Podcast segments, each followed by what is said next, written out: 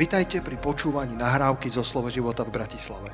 Veríme, že toto posolstvo vás posilní vo viere a povzbudí v chodení s pánom. Ďalšie kázne nájdete na našej stránke slovoživota.sk Budem hovoriť o, o dvoch matkách, ktoré zmenili históriu. A možno by to malo byť posolstvo na Vianoce alebo niekde v tom období, ale predsa Božie slovo je stále živé. Božie slovo je stále živé. A na budúcu nedelu bude Deň Matiek a my si ctíme matky, ktoré ste tu. Poďme dať jeden velikánsky potlesk našim maminkám. Predbieham tú nedelu, ale sme vďační Bohu za vás. A v Lukášovi v prvej kapitole od, od verša 34 nájdeme dve maminky. A dovolím si povedať, maminky, ktoré naozaj zmenili históriu kresťanstva, históriu ľudstva. Od 34. verša v Lukášovi v prvej kapitole čítam takto.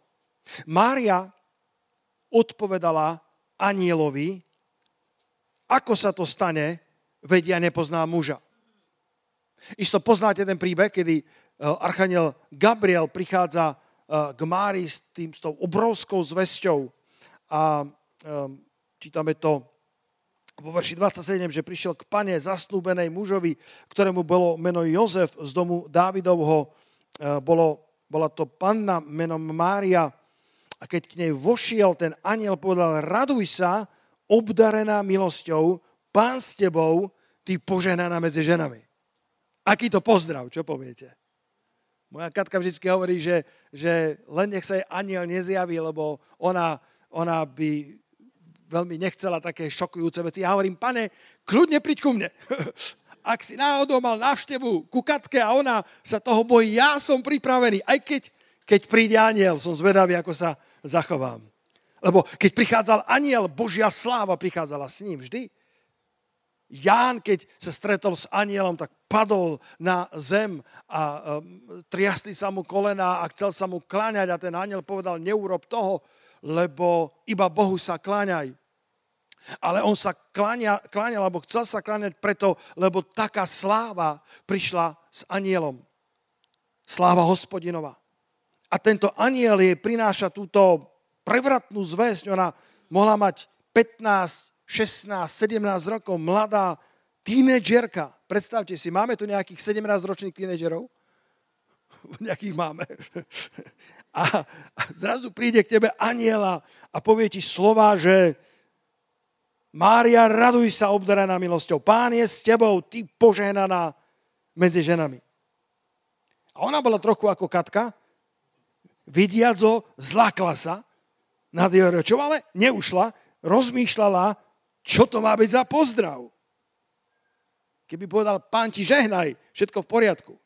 Ale on išiel ďalej. Si obdaraná milosťou, pán s tebou, ty požehnaná medzi ženami. A potom je hovorí, ako počne v živote a porodí syna a nazve jeho meno Ježíš. My ten príbeh poznáme už tak dobre, že nám uniká možno tá hĺbka toho, čo sa tu deje bude veľký, bude sa volať synom Najvyššieho a pán Boh mu dá trón Dávida, jeho otcom, bude kráľovať nad domom Jakobovým až na veky a jeho kráľovstvu nebude konca. Obrovská zväz, ktorá prišla k tejto tínedžerke, ktorá bola zasnúbená Jozefovi a mala pravdepodobne úplne iné záujmy v živote ako porodiť syna Božieho. A Mária povedala anielovi, ako sa to stane, keď neznám muža. A názov tohto posolstva som si vzal z týchto slov. Ale ako sa to stane? Hm. Ale ako sa to stane? Bratia, sestry, ako sa to stane? Boh nám niečo hovorí, Boh dá niečo do našich srdc, Boh vloží niečo do nášho vnútra, ale ako sa to stane. Pre Máriu to bolo, ako môžem porodiť syna, ako môžem vôbec otehotnieť, keď neznám muža. Inými slovami, žijem v čistote, ešte nie sme v manželstve, nikdy som muža nepoznala. Slovo poznať eh, v biblickom kontexte eh, vždy znamenal intímny vzťah. Je napísané, že Adam poznal Evu a eh, narodil sa im syn. Takže Mária tu hovorí, pane, ja rozumiem, alebo snažím sa rozumieť tvojmu pozdravu, ale možno, že máš chybnú informáciu, pretože posielaš ten pozdrav tú message, tú správu k panne, ktorá nezná muža, ako sa to môže stať? Ako sa to stane? Vedia, nepoznám muža. A verš 35 pokračuje, aniel jej odpovedal, duch svety zostúpi na teba a zatvoní ťa moc najvyššieho. Celý týždeň tieto slova rezonujú v mojom duchu. Duch svety zostúpi na teba a zatvoní ťa moc najvyššieho tak sa to stane. A preto aj dieťa bude sveté a bude nazvané Boží syn. Pozri, aj tvoja príbuzná Alžbeta, počiarkni si, alebo poznamenaj, ktorú pokladali za neplodnú. Z ekumenického prekladu mi to tak zaznelo novým spôsobom. Ktorú pokladali za neplodnú počala vo svojej starobe syna a teraz už je v šiestom mesiaci. Krásne vidieť, ako Boh spája ľudí s víziou. Ak ti Boh dá víziu, vždycky ti dá aj províziu. Dá ti zdroje finančné, dá ti ľudí rovnakého ducha, ktorí pôjdu s tebou, keď sa stretli potom neskôr Eh, o pár veršov by sme čítali, eh, keď, keď Mária k nej prišla na návštevu a už bola tehotná, tak je napísané, že poskočilo to dieťa radosťou. Stalo sa vám niekedy, že tvoj duch poskočil radosťou, keď si stretol ľudí rovnakého DNA? Tvoj duch sa začal radovať. Človeče, tohto som teda, mám jedného pastora na Slovensku, s ktorým sa stretávam raz za tri roky. Možno raz za dva roky. On hovorí, Peter, ja nemám s nikým takú jednotu ako s tebou. Bez ohľadu na fyzický kontakt niečo v duchu funguje medzi nami. A tak aj tieto dve ženy Božie, keď sa stretli, tak ich duch svedčil, že, že máme podobnú story, máme podobný príbeh. Rovnako sme nadprirodzene stretli pána, rovnako nás hospodin nadprirodzene požehnal. Pretože Alžbeta bola pokladaná za neplodnú a vo svojej starobe počala syna a v tomto odseku, v tomto odstavci bola v 6. mesiaci a pozri sa ďalej, aj keď o nej hovorili, že je neplodná. Ľudia o nás hovoria veci. Ľudia hovoria za našich chrbátom, či sa ti to páči, alebo nie. A čím viac sme pomazaní, čím viac niečo robíme, tým viac o nás budú hovoriť. Apoštol Pavol povedal, že sme divadlom svetu. Prečo o mne hovoria? Ľudia budú stále hovoriť. Ale dôležitejšie, čo o tebe hovorí pán. Nie to, čo o tebe hovoria ľudia. Nielen, že bola neplodná, ale o nej ľudia hovorili, že je neplodná. A verš 37, aniel to zmietol zo stola a hovorí, lebo u Boha nie je nič nemožné. Môžeme dať jeden veľký potles pánom za to, lebo u Boha nie je nič nemožné. To nie len, že znie dobre, to je pravda. A ukázala sa v týchto dvoch vzácných nádobách, v týchto dvoch veľkolepých príbehoch, dvoch matiek, ktorá jedna bola neplodná, druhá bola pannou a obe nadprirodzené zostali tehotné, lebo u Boha nič nie je nemožné. A sumár toho, podčiarknuté, verš 38, na to Mária odpovedala, som služobnica pána, nech sa mi stane podľa tvojho slova a aniel odišiel od nej. Nech sa nám stane podľa jeho slova, nech sa nám stane podľa Božieho slova, lebo som dievka pánova, som služebnica pánova. Nie podľa mojich plánov, nie podľa mojich snov. Pane, nech sa mi stane tak, ako ty chceš, aj keď nerozumiem, aj tak ti dôverujem nech sa mi stane podľa tvojho slova, som dievka pánova. Alžbeta bola pokladaná za neplodnú, dokonca o nej hovorili, že je neplodná. Alžbeta bola už pokročila vo svojich dňoch a, Luka, a Zachariáš bol starý, to je Lukáš 1.18. Pozri to, Lacko, daj to tam. Je napísané, že, že on bol už starý a ona bola pokročila vo svojich dňoch. Ja som to študoval. Koľko rokov si myslíte, že Alžbeta mala? Dajte tip.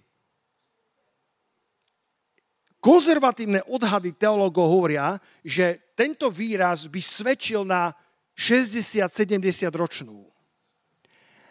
Ale našli sa nejaké spisy, ktoré tvrdia, že Alžbeta pri tejto návšteve mala 88 rokov. A jej muž mal 99. A keď, keď Zachariáš keď Zachariáš hovorí, lebo ja už som starý a moja žena je pokročilá vo svojich dňoch. Inými slovami hovorí, je stará, len to povedal gentlemansky. Len to povedal galantne. Jednoducho bolo to dávno za možnosťou otehotnieť. Bolo to dávno za možnosťou vynosiť zdravé dieťa, keby aj otehotnela 88, ak je to pravda, myslím, že to práve ich syn niekde potom e, sa zachoval z pistori o tom, on sám hovorí, že keď som bol počatý, moja mama mala 88. Obidvaja boli dávno za možnosťou mať dieťa. A to, čo chcem povedať v tejto prvej časti kázne, je, že Boh vie zlomiť dlhoročné putá. Tá žena, bola zbožná žena. Zachariáš bol zbožný muž. Potom to budeme čítať z písma, kde jasne je napísané, že chodili v spravodlivosti bez úhony pred pánovou tvárou vo všetkých zákonoch a ustanoveniach verný pánovi a predsa 88 ročná. A prosili za bábetko. Volali k Bohu. A predsa bola neplodná. Predsa nemohla počať, nemohla otehotnieť a a ľudia rozprávali za jej chrbátom, a to je tá manželka kniaza, to je tá zbožná a pozrite, hospodin ju nevie požehnať. Ale nie je dôležité to, čo ľudia o tebe hovoria, je dôležité, čo Boh o tebe hovorí. Boh vie zlomiť dlhoročné puta, Boh vie zlomiť dlhoročnú neplodnosť. Nikdy ľudí, ľudí nesúť priskoro. Áno, písmo nás učí, aby sme ľudí do istej miery posúdili podľa ovocia. Ale nikdy ľudí nesú príliš skoro, pretože čítame to v Lukášovi v prvej kapitole vo verši 6, kde Lukáš popisuje stav ich vnútra a hovorí, že obidvaja, aj Zachariáš, aj Alžbeta boli spravodliví pred Bohom, chodiac vo všetkých prikázaniach a ustanoveniach pánových bez úhony nesúď ľudí podľa ich ovocia príliš rýchlo. Lebo ak je niekto neplodný, ešte to nemusí znamenať, že pán mu nežehná. Zároveň však platí, a toto dajte do četu, toto dajte na obrazovku, nemôžeš chodiť dlhodobo pred pánom bez úhonne, bez toho, aby si nezačal zažívať jeho požehnania.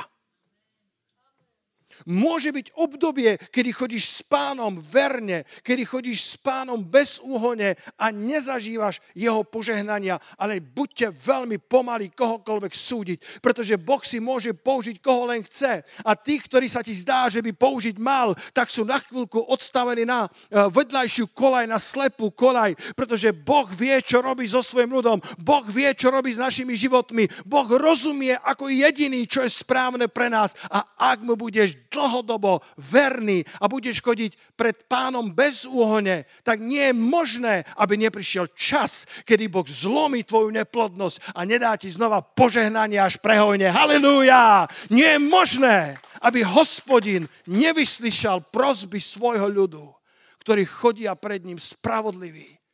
Chodiac pred hospodinom bez úhony usilujúca ho nasledovať, aj keď nerozumejú, jej lono bolo zavreté a už mala 88 rokov, ak táto historická pravda je naozaj relevantná. A už aj sama prestala dúfať. A zrazu prichádza posol od hospodina a povedal Alžbeta, Zachariáš, vaše prosby boli vyslyšané. Bratia a sestry, vaše prosby boli vyslyšané. Vaše prosby prišli na pamäť Božiu. Vaše prosby pohli Božími rukami. Vaše prosby pohli dvoranou, oltárom nebeským a Boh je pripravený zlomiť neplodnosť a priniesť požehnanie. Nie je možné chodiť dlhodobo pred pánom bezúhone, bez toho, aby si nezačal zažívať jeho požehnania. Dôveruj, aj keď nerozumieš.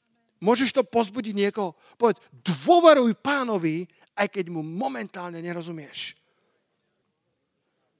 Lebo Alžbeta je v požehnanom stave v šiestom mesiaci, prichádza Archaniel Gabriel, ktorý navštevuje Máriu, ktorá mohla mať 16 a 17 rokov. Počúvaj, ak si zapisuješ.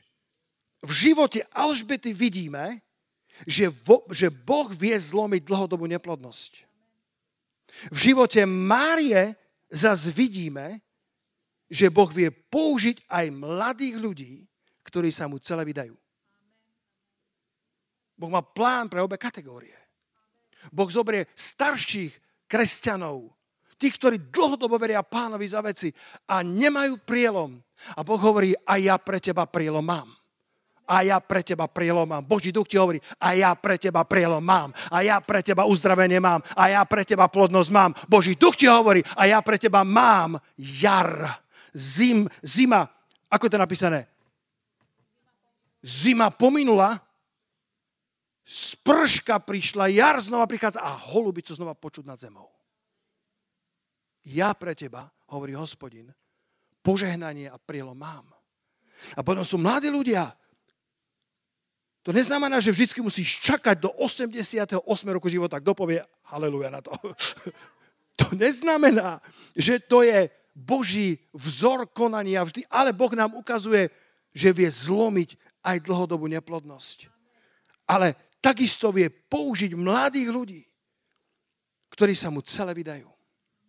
Ako povedala Mária, som dievka pánova, nech sa mi stane podľa tvojho slova.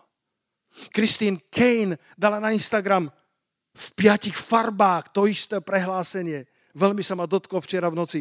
Nikdy nepodceňuj hodnotu toho, kde sa nachádzaš dnes. Nikdy nepodceňuj hodnotu toho, kde sa nachádzaš dnes. Možno si mohol byť niekde inde. OK. Rozmýšľal tak niekto aj spolu so mnou, že už sa mohol byť ďalej? Za klamárov sa modlíme po zhromaždení. Koľko z vás niekedy rozmýšľali, že už sa mohlo byť ďalej? Á, dve tretiny sály, dobre? Ostatní ešte nemajú preklad.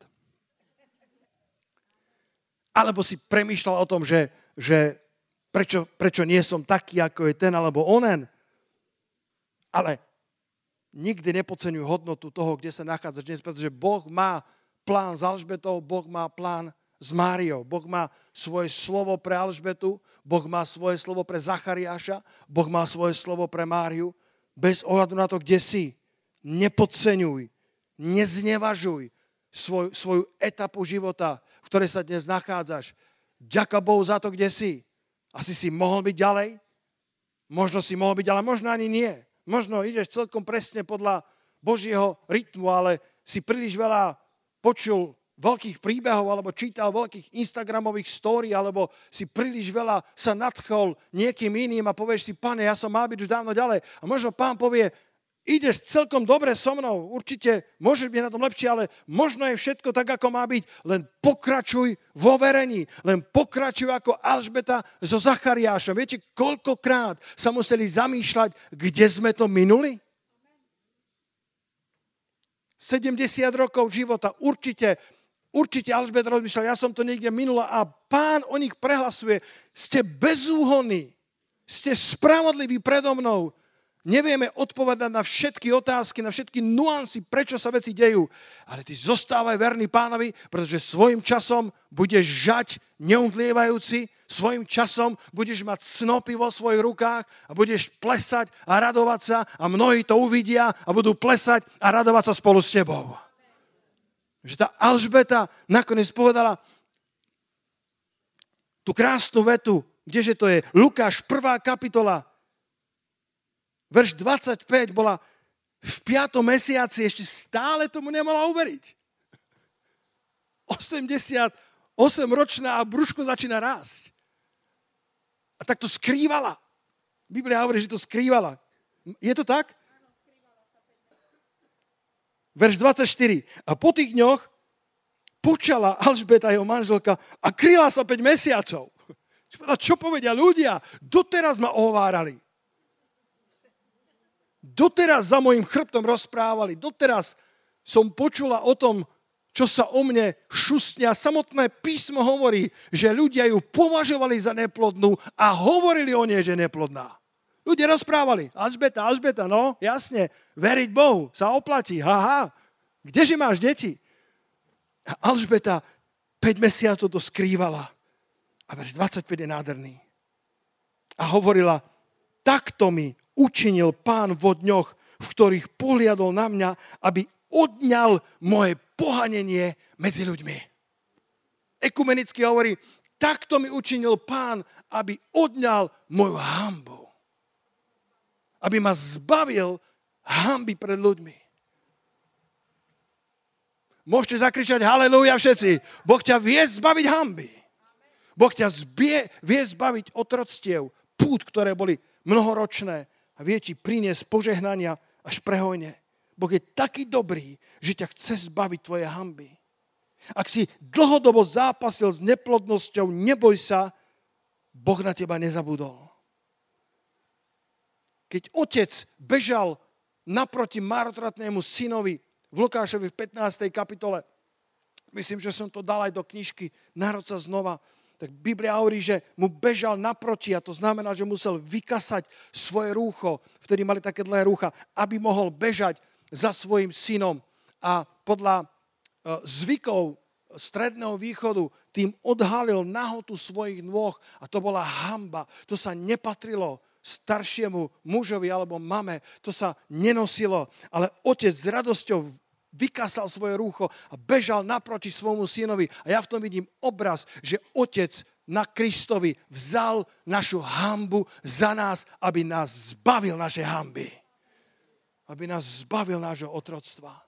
Ako pán Ježiš, keď prišiel k tej žene, to je myslím Lukáš 13. kapitola, to tam, to tam Lacko nemám, ale, ale ak chceš trošku hlbať v písme, skús. Lukáš 13. kapitola, ja myslím, že verše 11 a tak ďalej, kde bola tá žena, ktorá bola 18 rokov zhrbená.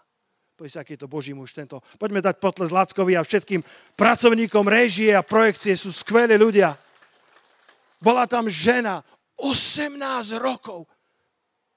Alžbeta, 88-ročná, 70 rokov, vyplakané oči. Bože, kde je môj syn?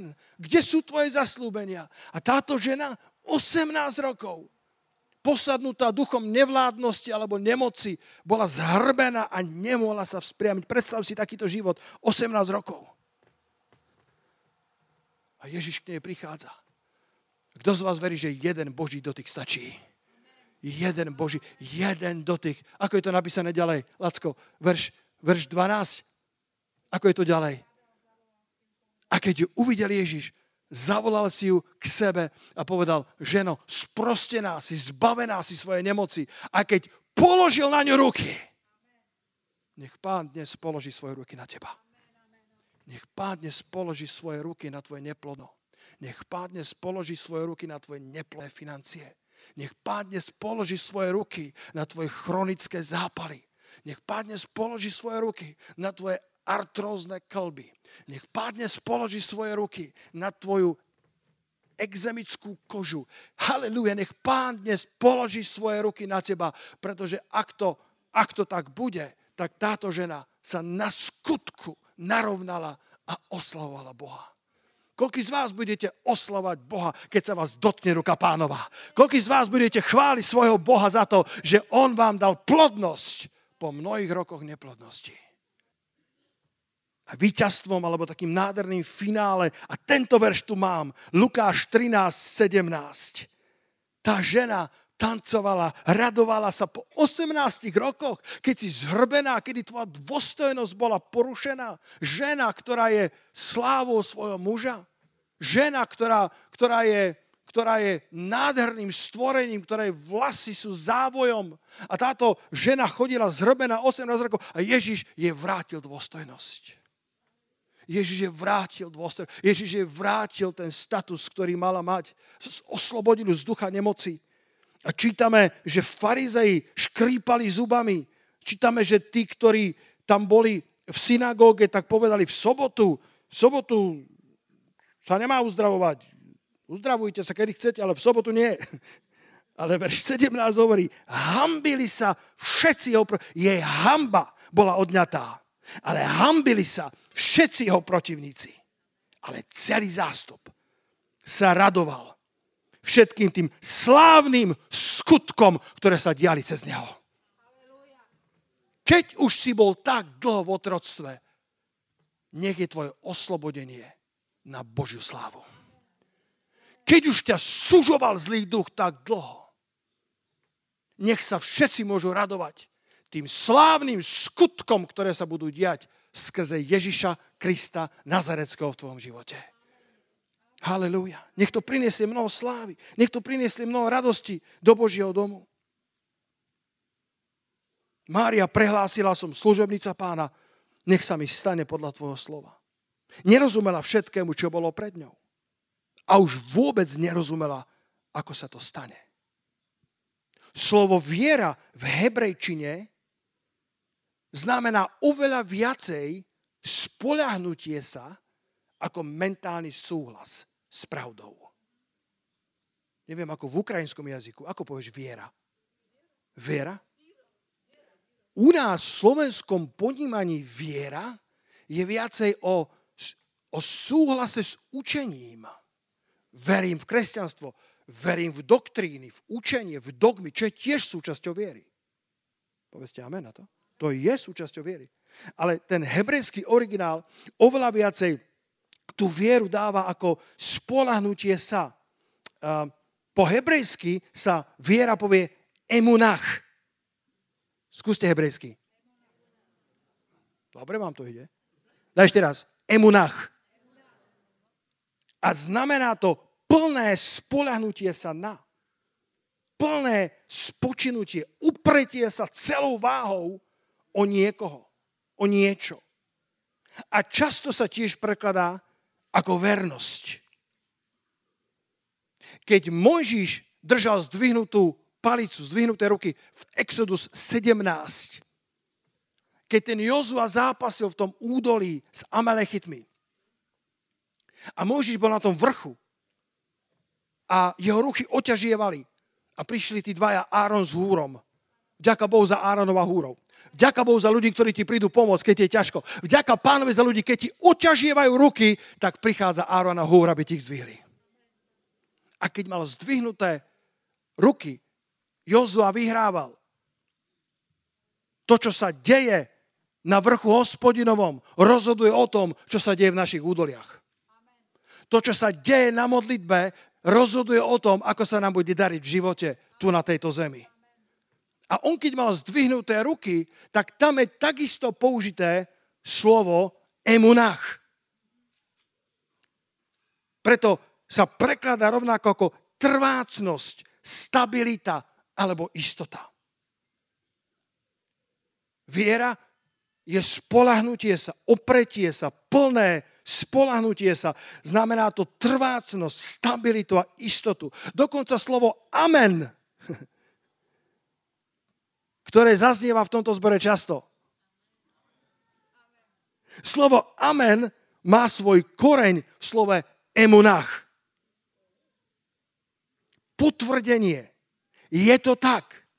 Môžeš sa na to spolahnúť. To je amen však. Amen je je to tak. Súhlasím. A to má koreň v slove emunách. Môžeš si na to vsadiť. Môžeš sa spolahnuť. Môžeš, môžeš na to zobrať jed. Nič neuškodí veriacim. To som spojil verše, ktoré sú nespojiteľné však. Ale, ale amen znamená, znamená confirmation alebo potvrdenie, uistenie, stabilita, istota, emunák. Znamená, na Boha sa môžeš spolahnuť. U Boha nič nie je nemožné. Môžeš sa oprieť o ňoho celou váhou svojich starostí. Celou váhou svojej bytosti. Celou váhou neistoty, ako bude s deťmi. Celou váhou neistoty, ako bude moje zdravie. Pretože u Boha nič nebude nemožným. Raz bol Reinhard Bonke na dostihoch. Boli ste niekedy na dostihoch? Ja som zatiaľ nebol. Boli ste? A, a ľudia, ľudia chodili a, a pýtali, sa, pýtali sa evangelistu, že, pýtali sa evangelistu, že, že a ty si na koho vsadil? Ľudia vsádzali na favoritov, na dobré kone. A Bonka hovorí, ja som už dávno vsadil. Hovorí, OK. A menovali tých, tých favoritov, tie, klisničky a tie plemená, ktoré, boli, ktoré mali dobrý rating a, a hovorí, ja som vsadil na bieleho konia. bieleho konia, tak to je niekoľko bielých koní, ale na ktorého bieleho konia? Na bieleho konia zo zjavenia Jána. Ja som vsadil celý svoj život, všetko svoj majetok na jedného jediného favorita, na bieleho konia zo zjavenia Jána na ktorom jazdil Syn Boží. Kristus. Slovo Božie, ktorým je Ježíš. Ktorí z vás ste vsadili všetko na Ježíša? Emunach. Emunach. Vernosť, stabilita, istota. Nemám všetky odpovede do tvojej konkrétnej situácie, pretože tie ti bude dávať hospodin a môžu byť etapy, ktoré, ktoré, ti, ktoré ti nedajú odpovede na niektoré tvoje otázky. Ale buď ako Alžbeta a Zachariáš, ktorí stále chodili bez úhony po 70 rokoch otáznikov. Zostali spravodliví pred pánom. A jedného dňa Zachariáš ide slúžiť do chrámu Božieho. Jedného dňa tam ide podľa poriadku, podľa prídelenia losu. Myslím, že vtedy losovali a, a nevedelo sa, kedy kto pôjde, ale bola to ich duty, ich povinnosť. A, a, a nič veľkého neočakávali. Niekedy prídeš na pravidelnú modlitebnú a možno nemáš veľké očakávanie. Prídeš pravidelne do Božieho domu a povieš si, ďalšia nedela. Aj, aj Zachariáš išiel slúžiť do, do domu pánovo. Prišiel mu los, aby tam išiel slúžiť. Manželka mu možno spravila obeda. Vypravila ho s modlitbou na perách. A bolo to tak, ako vždy. Mal sa starať o oheň, mal, mal urobiť kňažské úkony vo, v tom chráme, ale, ale nevychádzal von. A tak si začal robiť obavy, už bol predsa len starý pán.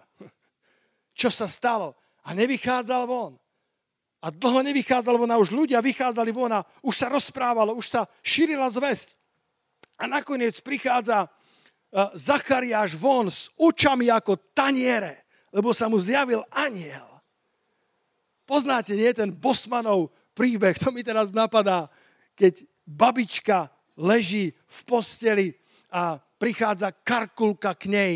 To neviem, či máte karkulku na Ukrajine, ale prichádza k nej karkulka a babička má obrovské oči, vypúlené. A on sa pýta, babička, prečo máte také veľké oči? A ona hovorí, práve som si čítala zjavenie Jána. Pavel Bosman, to je český kresťanský karikaturista. A Zachariáš vychádza z chrámu, oči ako po čítaní zjavenia Jána. Ale nemohol hovoriť, bol nemý. Pretože pochyboval. Pretože povedal, povedal, prepáč aniel, ale hovorí k storočnému starcovi a moja manželka, dovol mi to podať galantne, je tiež pokročila vo svojom veku. A tak onemel na nejaké obdobie, až dokiaľ neuveril, až dokiaľ neprijal to Božie poslanie. Vieš, niekedy môžeš slúžiť pánovi verne, niekedy, niekedy to nebýva takých tých signifikantných veciach, môže to byť pravidelná disciplína tvojho života a Boh ťa požehná. Rutina, dobrá kresťanská rutina, tak ako Zachariáš s Alžbetou. Mária nemala všetky odpovede, a ešte vôbec netušila, koľko úskalia jej poslušnosť prinesie. Koľko ste niekedy posluchli pána? a prišli úskalia. Koľko ste posluchli pána a prišli požehnania. Obidvoje v balíku. Požehnania, ale niekedy veľké dvere otvorené a protivníkom. Mária bola obrážaná, že je cudzoložnica. Mária musela bojovať o svoju povesť kvôli tomu, že poslúchla pána, ale, ale udržala to správne postavenie v Kristovi, ak to tak poviem. Udržala si správne srdce a urobila niečo veľké, čo zmenilo históriu ľudstva. Lacko, mám tam dva obrázky, daj, nech, nech, nech dáme e, jednu krátku ilustráciu. Najprv ten prvý, nedaj mi obidva, iba prvý najprv mi daj, aby sme nepokazili momentum. Nie, to je, to je výborné, to je, to, Lacko mi rozumie. To je ono, Charles Blondin, počuli ste? Meno Charles Blondin, ktorý bol niekde v polovici 19. storočia fenoménom tej doby. Ešte nebol Netflix, ešte nebol Spotify, ešte neboli DVDčka, kina.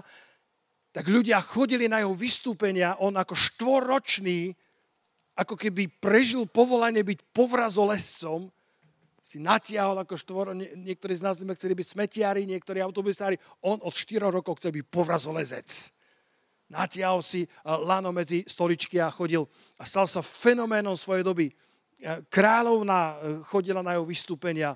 Toto sú Niagarské vodopády, kde, kde prichádzalo až 25 tisíc ľudí, 340 metrová dĺžka a 50 metrov nad burácajúcimi vodami. Už len keď to počujem, tak si poviem, ďaká Bohu za moje hojdacie kreslo. A, a on išiel po tomto povraze 340 metrov, že to je, to je skoro pol kilometra, tam a naspäť a, a davy burácali, to, bol to odvážny a, a človek ako keby z inej planéty, jednoducho mu to fungovalo, tá rovnováha perfektne.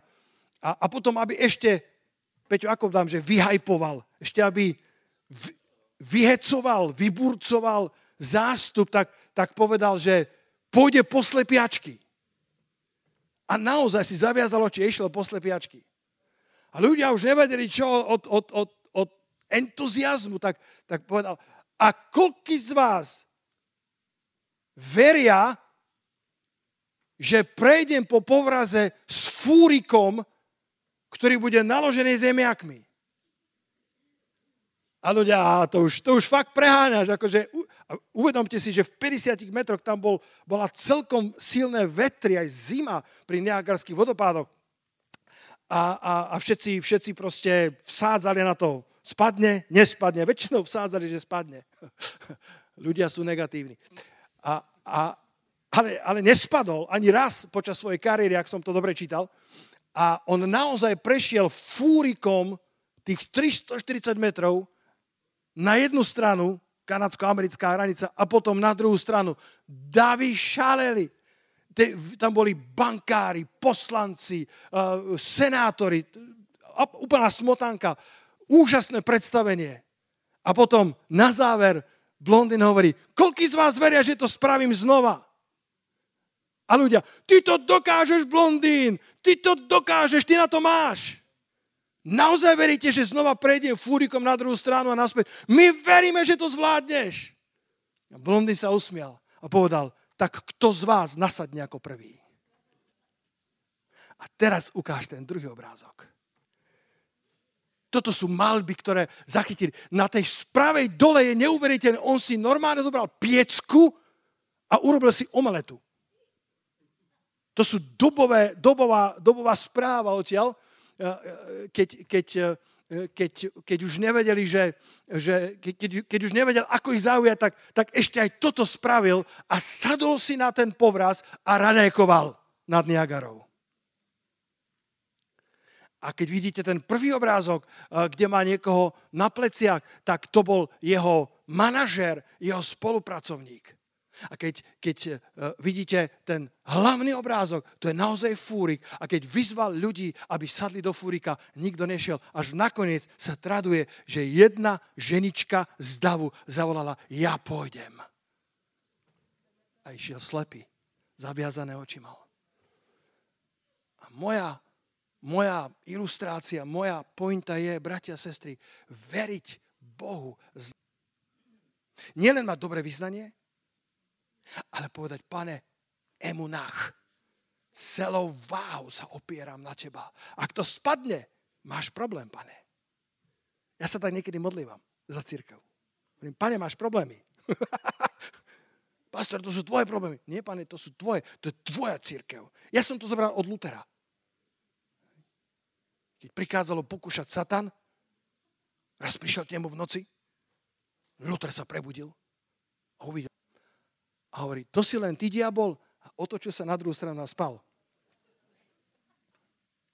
Párkrát po ňom házal kalamárom a mal rôzne stavy Luther, ale jednoho dňa už bol tak ustarostený zo života, že vyšiel, pozerá v noci na zahviezdenú oblohu a hovorí, Bože, koho je tento svet? Je tvoj alebo je môj? A tak počul no, vo svojom vnútri, že Boh hovorí, no môj. A Luther hovorí, dobre. Koho je táto církev? Tvoja alebo moja? A počul tak v srdci, že Boh hovorí, no moja. A Luther, dobre tak sa staraj, ja idem spať. Je to tvoj svet, je to tvoja církev. To ty si ma, pane, voviedol do tejto situácie. Pane, to ty si povedal cez Archaniela Gabriela, tej Márii, že je požehnaná medzi ženami. Pane, ako sa to stane, ja neviem, ale to je tvoj problém, nie môj, pane. Ja budem emunach. Ja sa usadím do vozíka viery ja sa usadím nad burácajúcimi vodopádmi do Krista a prejdem až na druhú stranu. Ako sa to stane, neviem, pane, ale nie je to mojou vecou. Je to tvoja zodpovednosť. Som dievka pánova.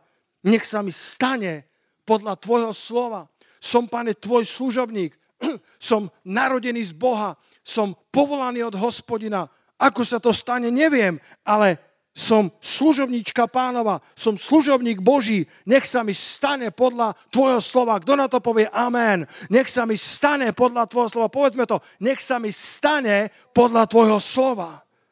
Takto povedala Mária, takto môžeš povedať aj ty, bez ohľadu na to, že v akej etape sa nachádzaš, lebo nikdy by si nemal podceňovať hodnotu toho, kde sa nachádzaš práve dnes. Pretože možno si Alžbeta, možno si Mária, Možno si v takej alebo onakej etape a Boh má svoj plán pre každú etapu nášho života. A na záver, posledné, keď sa Mária opýtala, ako sa to stane, prišla táto odpoveď. Duch Svetý zostupí na teba a zatvojní ťa moc najvyššieho. Môžeš odpočívať v jeho tvoni. Pamätáte na žalm 91? Keď budeš prebývať v skríši najvyššieho, budeš odpočívať v tvoni všemovúceho. Roháčkov preklad tam má, že budeš nocovať v Žalme 91. A ja som to čítal z ekumenického a tam je, že ten, kto prebýva v skríši najvyššieho, bude odpočívať v tvoni všemovúceho. Kto z vás potrebuje odpočinok viery? Ja, áno. Odpočívať v tvoni všemovúceho. Keď sa Mária pýtala, ako sa to stane, pán je hovorí, Duch Svety na teba zostúpi a zatvoní ťa moc najvyššieho. To je tá tvoňa všemovúceho zo žalmu 91. Žalm 37, verš 7 hovorí, utíš sa pred hospodinom, vyčkaj na neho. Iné preklady hovoria, odpočívaj v hospodinovi, alebo pokojne sa mu oddaj a dúfaj v neho. Halelúja. Možno môžete pustiť ventiláciu, lebo nejako som sa rozkázal. Odpočívaj hospodinovi. Utíš sa pred ním. Čakaj na hospodina. Nerozčiluj sa. Kto na to povie amen? Nerozčiluj sa. Ale utíš sa pred hospodinom. Očakávaj na neho. Oddaj sa mu pokojne a dúfaj v neho. On sa o teba postará. Keď si prijal niečo od pána, nauč sa odpočívať v ňom. Skutočná viera dokáže odpočívať. Vôbec to neznamená, že nebude pod útokom nepriateľa, ale to, čo sa z nás má narodiť, je aj tak sveté, Božie a nepôjde to inak ako Božím duchom. Nadarmo by sme sa namáhali, ak by Boh nepracoval v náš prospech. Nadarmo by sme strážili, keby hospodin nestrážil s nami. Halelúja. Poďme odpočívať vo viere. Poďme spočinúť v tom emunach a Boh nás dovedie na miesto určenia. Postavme sa spolu, bratia a sestry. Možno ťa nazývajú neplodnou, možno o tebe hovorili ako neplodnej, možno sám seba si tak nazýval. A, a, a moje posolstvo dnes bolo, že Boh dokáže zlomiť dlhoročné otroctvá. Boh ťa dokáže dostať von z dlhoročných zaškatulkovaných kategórií života. A potom som, potom som hovoril o tom, že, že môžeš dôverovať pánovi, aj keď mu nerozumieš. Môžeš mu vložiť celú váhu svojej bytosti to emunach. A toto tretie, čo hovorím, je, že, že môžeš sa plne spolahnúť na Božiu milosť. Môže na to niekto povedať haleluja? Môžeš sa plne spolahnúť na Božiu milosť, že to, čo započal, je mocný, aby aj dokončil. To je to slávne Zachariáš 4. kapitola od 6. verša, kde je napísané, že to nebude ani mocou, ani silou, ale môjim duchom, hovorí hospodin zástupov a vyniesie von jeho náhlavný kameň so zvučným pokrikovaním milosť, milosť mu. Zober svoje projekty. Ondrej, zober svoje plány. Polož na ne ruky a hovor milosť, milosť tomuto projektu. Zober svojich klientov, Martin. A hovor nad nimi milosť, milosť vo všetkom, čo pre nich robím milosť tomuto náhlavnému kameňu. Začal som projekt a dokončím projekt. Tak ako Zorobábel začal stavať a dokončí stavať. Pretože Boh dokáže dokončiť to, čo spolu s tebou započal. Tvoja úloha je dôverovať, aj keď mu nerozumieš. Tvoja úloha je zostať bezúhony vo všetkých svojich cestách a potom prehlasovať milosť, milosť. Študenti, hovorte milosť, milosť nad svojimi maturitami, nad štátnicami, milosť, milosť nad diplomovkami, milosť, milosť nad rozhodnutiami, ktoré sú pred vami. A Boh vám pomôže. Poďte chváliči na pódium. Mali sme jedno stretnutie s jednou, s jednou vzácnou sestrou, eh, ktorá nám rozprávala, ako sa dostala z Ukrajiny k nám. Neviem, či budem všetko hovoriť správne. Eh, to, bolo, to bol Mikolajev, Nikopol, blízko Záporožia. A, a odtiaľ cestovali, uh, prišli na tú stanicu a ja som to nevedel, že to bola tak zlá situácia, že vlaky tam ani len nestáli. Toľko ľudí bolo zhromaždených, že vlaky išli a, a nezastali, pretože boli plné a, a báli sa, tak tam 5 dní čakali v, v nehostinných podmienkach a oni ani nevedeli, kde je Slovensko, čo už sme vám odpustili. A ešte k tomu mali príbuzenstvo v Polsku a, a, a bola tam počas tých piatich dní od rána do noci, kedy sa stretávali. Nie, 5 dní ste tam boli, však na stanici. Koľko ste boli na stanici? Dobre, je to zložitejší príbeh, ako si pamätám. Dosť na tom, že spoznali tam jednu ženu, ktorá hovorila o Slovensku pozitívne. A tam sa prvýkrát dozvedie. A dostali na srdce, že Boh ich nevolá do Polska, ale že Boh ich volá na Slovensko. A, a je, to, je to rodina trojdetná, aby som skrátil ten príbeh, môžeš hrať, bratu. Nakoniec sa im podarilo prísť na Slovensko, vôbec netušili, akí úžasní ľudia žijú na Slovensku. Nádherní ľudia.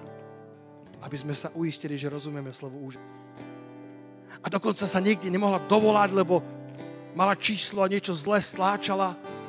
Aj to si Boh použil, že nakoniec sa im ozval niekto úplne iný, kto im ponúkol ubytovanie, chceli trochu spoznať, keď zistil, že sú to čestná rodina, tak im ponúkol ubytovanie v centre mesta, v Bratislave, štvorizbový byt na 18.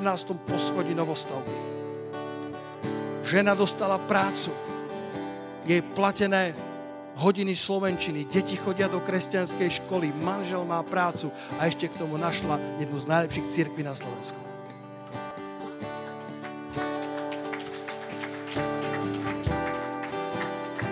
A ja som o tom rozmýšľal, že vieš, pre teba je to možno vzdialený príbeh, ale pre nich, vieš si predstaviť opustiť všetko a ísť do úplného neznáma, bez akýkoľvek záruk, jednoducho preto, že musíš utiesť, aby si zachránil rodinu a Boh aj v tom všetkom mal svoj plán. Jeho milosť bola dostatočná aj v tejto situácii. Nikoho som dnes nechcel odsúdiť alebo dostať niekam, len som ti chcel povedať, oznámiť slovom pánovým a duchom Božím, že, že Boh má pre teba dobrý plán. Si Alžbeta, má pre teba zlomenie, neplodnosti, nech sa to týka čohokoľvek. Ak si Mária, nepochybuj o sebe. Mladá, neskúsená, mladý, neskúsený. A možno Boh si vyberie práve teba. Určite áno. Na niečo si ťa dávno vybral. K niečomu ťa určite povoláva. A budeš potrebovať Božiu milosť. Tak ako táto rodina nad sebou mohla vidieť Božiu ruku, Božiu milosť. Mohla nad sebou vidieť, že hospodin ich vedie po ceste, ktorú nepoznali, ale jeho milosť im bola dostatočná. Zorobábel, ktorý začal stavať chrám a mal toľko protivenstiev zvonku, mal tam toho Sambalata, mal tam, mal tam toho Amonského, tých, ktorí spochybňovali ich dielo, vnútorné nepokoje, roz, rozbroj vo vnútri. A predsa Boh mu hovorí, ty to postavíš mojou silou, ty to postavíš mojou milosťou Druhý chrám bude stáť Zorobábel, ale budeš na to potrebovať ducha hospodinovho a milosť, milosť. Nielen milosť, ale milosť, milosť. Budeš potrebovať veľa milosti na to, tak ako Mária. Ako sa to, pane, stane? A Boží duch je odpovedá to aniela, duch najvyššieho, duch hospodinov, duch Boží ti príde na pomoc a tá tvôňa všemohúceho, to, tá prítomnosť Božia ťa ponesie to, čo sa z teba narodí, bude sveté. Halelúja. Pane, daj, modlíme sa, zavrime oči, prosím. A modlíme sa, Pane, daj, aby to, čo sa narodí z nás, bolo sveté. Mária mala jedinečné povolanie, ale my všetci sa vieme zhodnúť v tom, Pane, že ak sa niečo má narodiť z našich životov, nech je to sveté. Nech je to Božie. Nech je to na slávu Tvojho mena. Nech je to niečo, čo, čo oslávi Krista a rozšíri, Pane, hranice kráľovstva Božieho na tejto zemi. Poďme chváliť nášho pána a poďme sa modliť k nemu počas tej piesne. Poď rozprávať so svojim Bohom, či si Alžbeta, alebo Zachariáš, alebo si Mária, alebo si Zorobábel a niečo staviaš, si líder a niečo závisí na tebe. Na tvojich pleciach je zodpovednosť za, za iných ľudí na tvojich pleciach, ako na Zorobábelových bola zodpovednosť za národ, za staviteľov, za Boží plán. A Boh hovorí, potrebuješ moju milosť a moja milosť je dostatočná, moja milosť je dostupná. A Boh hovorí, milosť, milosť tomu náhlavnému kameňu a milosťou, so zvučným pokrikovaním postavíš. Nielen s melanchóliou, ale budeš potrebovať radosť pánovu a zvučné pokrikovanie, milosť, milosť a postavíš.